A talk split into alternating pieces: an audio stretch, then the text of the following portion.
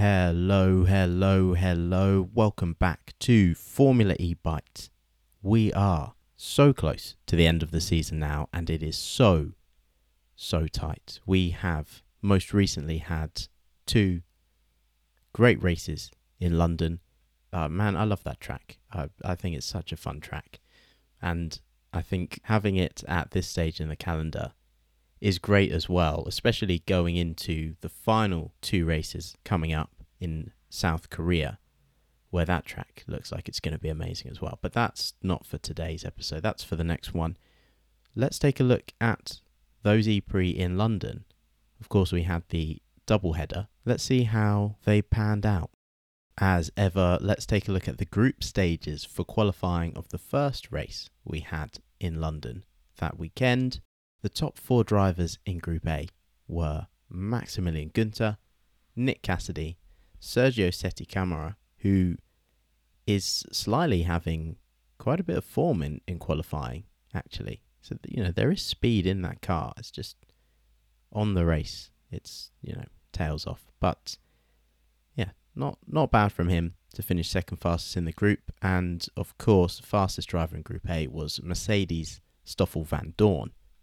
Now, the top four in Group B, we had Andre Lotterer, Oliver Askew, Vandoorne's teammate Nick De Vries, and fastest driver in Group B was Dennis. So, on to the knockout stages. Vandoorne was faster than Lotterer in their showdown. Sette Camara was faster than Askew in their showdown. De Vries was faster than Cassidy, and Dennis faster than Günther. So, into the semi finals, Vandoorne saw off Sette Camara, and Dennis defeated De Vries. So we had a final showdown of Dennis and Vandoorne, where Dennis emerged fastest, victorious, and the pole sitter. So the top 10 at the end of qualifying was Frijns in 10th, Mortara 9th, Lotterer 8th, Cassidy 7th, Günther 6th, Askew in 5th, Sette Camara 4th, De Vries 3rd, Vandoorne 2nd, and Dennis on pole. Now, that's all very well and good, but what is more important than qualifying? It's the points. Who came away with the points? Well, getting one point for finishing 10th was Pascal Wehrlein. Good drive from him, up from 18th place, where he began. Ninth was Lucas di Grassi. Eighth, Maximilian Günther. Seventh, Da Costa. Sixth, De Vries. Slightly frustrating day out for him. Evans, fifth. Askew in fourth. And the podium had Nick Cassidy in third, Vandoorne in second, and pole sitter Jake Dennis also converting that pole to a win and picked up the fastest lap. Grand slam for Dennis. Fantastic drive. Brilliant drive from him. His teammate as well, Askew finishing fourth. The Andretti's were on very good form, looked very, very quick round the track. So, yeah, fantastic, fantastic day out for the team. But then everyone got to do it all over again the very next day. So let's see what happened there.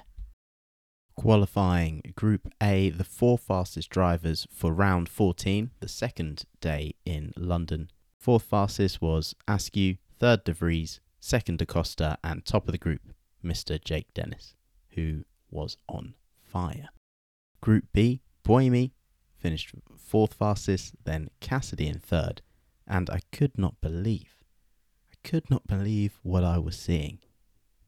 But the second fastest man in the group, Antonio Giovinazzi. I never thought I would see the day that Giovinazzi made it out of qualifying. That's so that's so harsh. I don't even mess around. He was brilliant. Well done, Antonio. And top of the group was Di Grassi knockout stages. Then Dennis saw off Buemi, Da Costa faster than Cassidy, and Giovinazzi was faster than De Vries in their head-to-head. I mean, what? Where did he? Where did he pull this out? It's not even just that he was, that he beat De Vries, but it's a good time. He did it in one twelve point nine. I mean, this is up from a lot of the times in the the previous day for the qualifying session then. So yeah, hats off to Giovinazzi.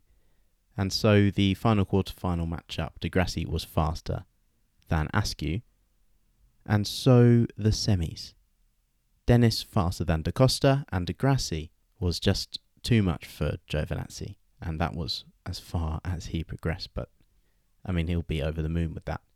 And so the final, Mr. Jake Dennis only goes and takes pole again. I mean, what a weekend. What a weekend that man had.